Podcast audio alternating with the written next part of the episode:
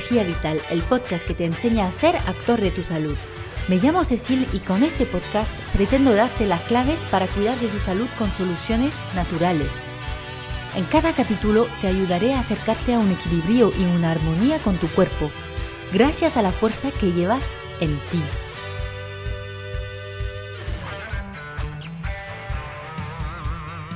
Muchas veces nos interesamos en la manera de optimizar nuestra fertilidad cuando queremos tener un bebé y que después de unos meses, sin utilizar ningún método de contracepción, el embarazo no llega. En realidad, ya deberíamos estar pensando en optimizar nuestra salud para procrear antes mismo de dejar de utilizar un anticonceptivo.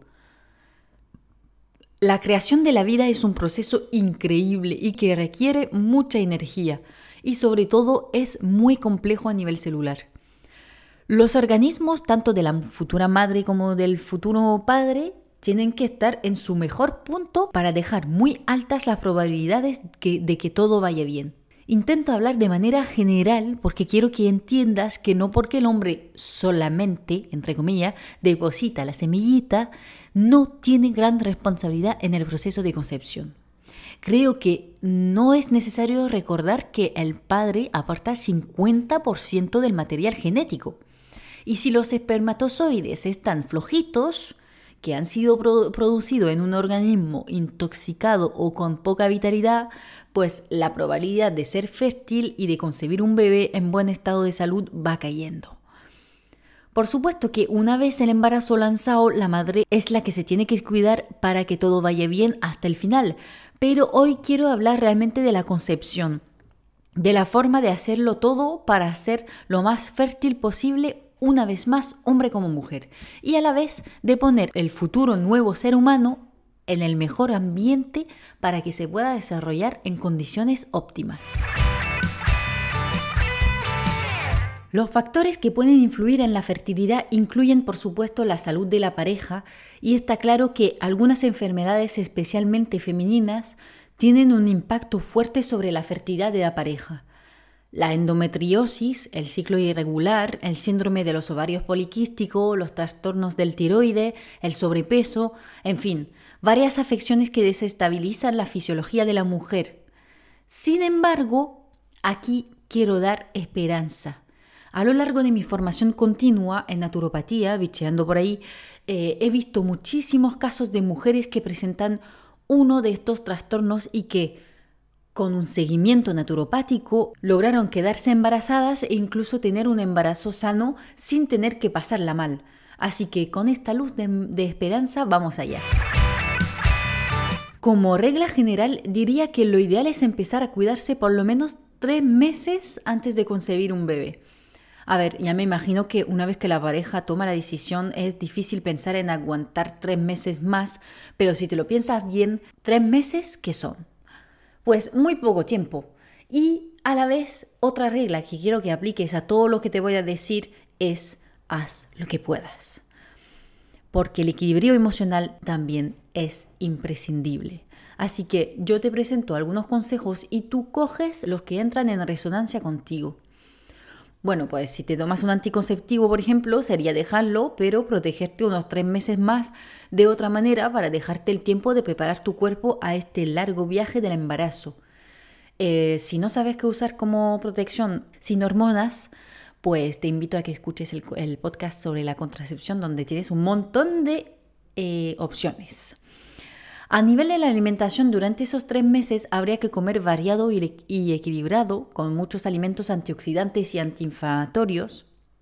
Por otro lado, habría que consumir una gran mayoría de alimentos de indexo glicémico bajo para evitar los subinones de insulina y las hipoglicemias de compensación. De tal manera mantendríamos los niveles de azúcar en sangre estable para aportar energía al cuerpo en todo momento de forma homogénea. Incluso lo ideal sería seguir la crononutrición, es decir, una alimentación que respeta el ritmo biológico del cortisol, de la insulina y de la hormona de crecimiento. Bueno, muy resumido, consiste en comer proteínas y buenas grasas al principio del día, hidratos más bien eh, a partir de la una de la tarde y hasta las 6 y cenar muy ligero. Respetaremos el equilibrio ácido básico del organismo con una alimentación rica en frutas y verduras biológicas. Eh, lo de biológico es para evitar meterse al cuerpo los químicos eh, que se encuentran en los alimentos comunes. Muchos son disruptores endocrinos, lo que significa que van a enrayar el sistema hormonal, entre otros, obviamente, eh, esencial para una fertilidad óptima. Por supuesto los elegiremos de temporada, porque cuando no son de temporada para que crezcan o le han metido químicos o vienen del otro lado del mundo, lo que significa que han sido recogidos inmaduros para no pudrirse antes de llegar al destino y por consecuencia llevarán muy pocas vitaminas y minerales. Realmente lo máximo sería hacer una detoxificación naturopática no la típica detox a golpe de zumos o pastillas mágicas que ves en las revistas femeninas. No, no, no. Una detoxificación sana y profunda del organismo acompañada de un naturópata. ¿De qué sirve?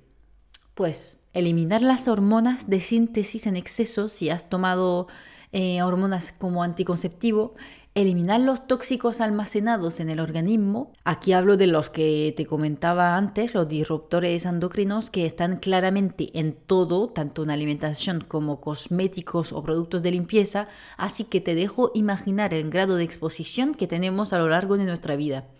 Además, vamos a limpiar los órganos emuntorios, o sea, los filtros del organismo, eh, favorecer una flora intestinal sana, imprescindible para todo, si lo estás dudando, te invito a que escuches el capítulo sobre el microbiota.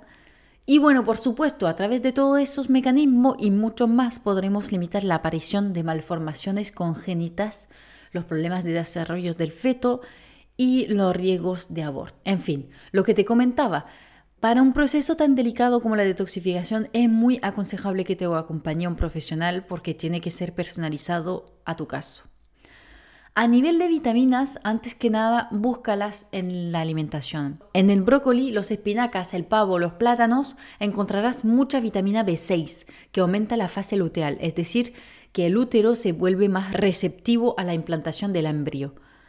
La B9, por supuesto, previene los problemas del tubo neural y se encuentra en todas las verduras de hojas, como también en las lentejas, los garbanzos, los huevos, la vitamina B12, que asegura la calidad y el equilibrio de las hormonas de reproducción, y la podrás obtener consumiendo ostras, hígado, queso, huevo, pescado. Por supuesto, la vitamina C, antioxidante, tonificante, antiestrés y que aumenta la tasa de hormonas. Eh, está en los tomates, los brócolis, los arándanos, los cítricos. La vitamina de la fertilidad, que es la vitamina E, se encuentra en los frutos secos y en la mantequilla, por ejemplo. Bueno, la vitamina D, como lo sabes, se consigue más bien con la exposición solar y es súper importante para la formación de las hormonas sexuales. En cuanto a los minerales, pues nombraré sobre todo el zinc, que mejora la producción de testosterona y por consecuencia mejora la libido, eh, y el yodo, compuesto imprescindible para el buen funcionamiento del tiroide, que regula las hormonas. Luego, claro, existen muchos complejos vitamínicos enfocados a la fertilidad que te pueden ayudar a complementar esta alimentación. Ya sabes que la visión de la naturopatía es muy global, así que vamos a hablar de otros aspectos a cuidar en tu vida para optimizar la fertilidad de la pareja. Encontrar una actividad física que te guste es muy importante, primero de nada, por el simple hecho de que te permite fabricar la hormona del placer, que es la endorfina, y disminuir la hormona del estrés, que es el cortisol. Además, estimula la circulación sanguínea y linfática, oxigena tus células y libera las tensiones. Y cuando no la practicas al final del día, favorece el sueño y por consecuencia la detoxificación del organismo y la recuperación. Cuidado que a lo contrario, una actividad física demasiado intensa debilita la respuesta inmune y molesta la producción de las células reproductivas tanto en la mujer como en el hombre. Como lo acabo de nombrar, un sueño de calidad es muy importante para dejar que se detoxifique el cuerpo y que descanse el sistema nervioso y el sistema digestivo. Además, que sepas que el sueño tiene gran impacto sobre la testosterona y por consecuencia sobre la calidad del esperma. Lo mismo con el calor. La posición sentado todo el día o trabajar en lugares muy calurosos disminuyen la producción de espermatozoides en los hombres. Así que, claro, en los hombres. Los espermatozoides los producen los hombres, Cecil. Así que lo ideal es hacer descansos si trabajas siempre sentado, eh, evitar las fuentes de calor como los baños calientes, eh, el spa y todo eso, y no usar ropa demasiado apretada. Finalmente decir que, por supuesto, cuanto mejor conozca su ciclo la mujer, más sabe detectar su ventana de fertilidad y más probabilidad tendrá de quedarse embarazada si tiene relaciones durante esta ventana.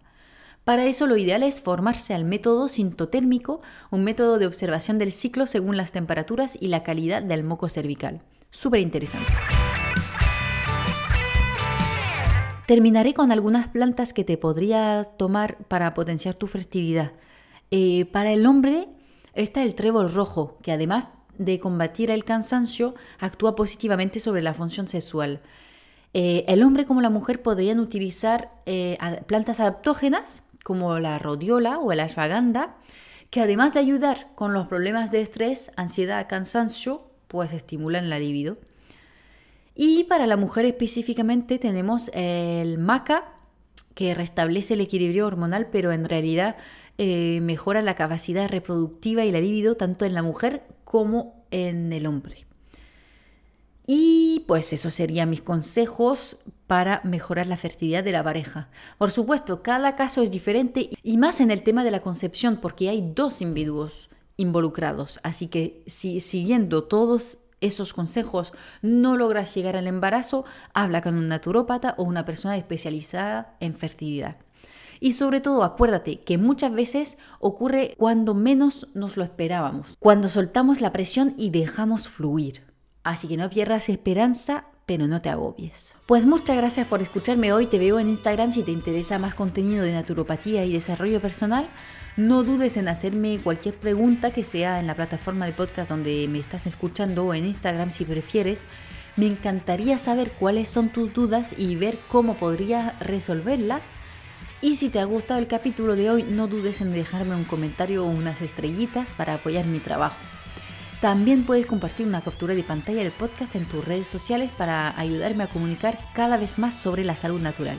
Muchas gracias por escucharme, nos vemos en el siguiente capítulo de Cuida tu energía vital.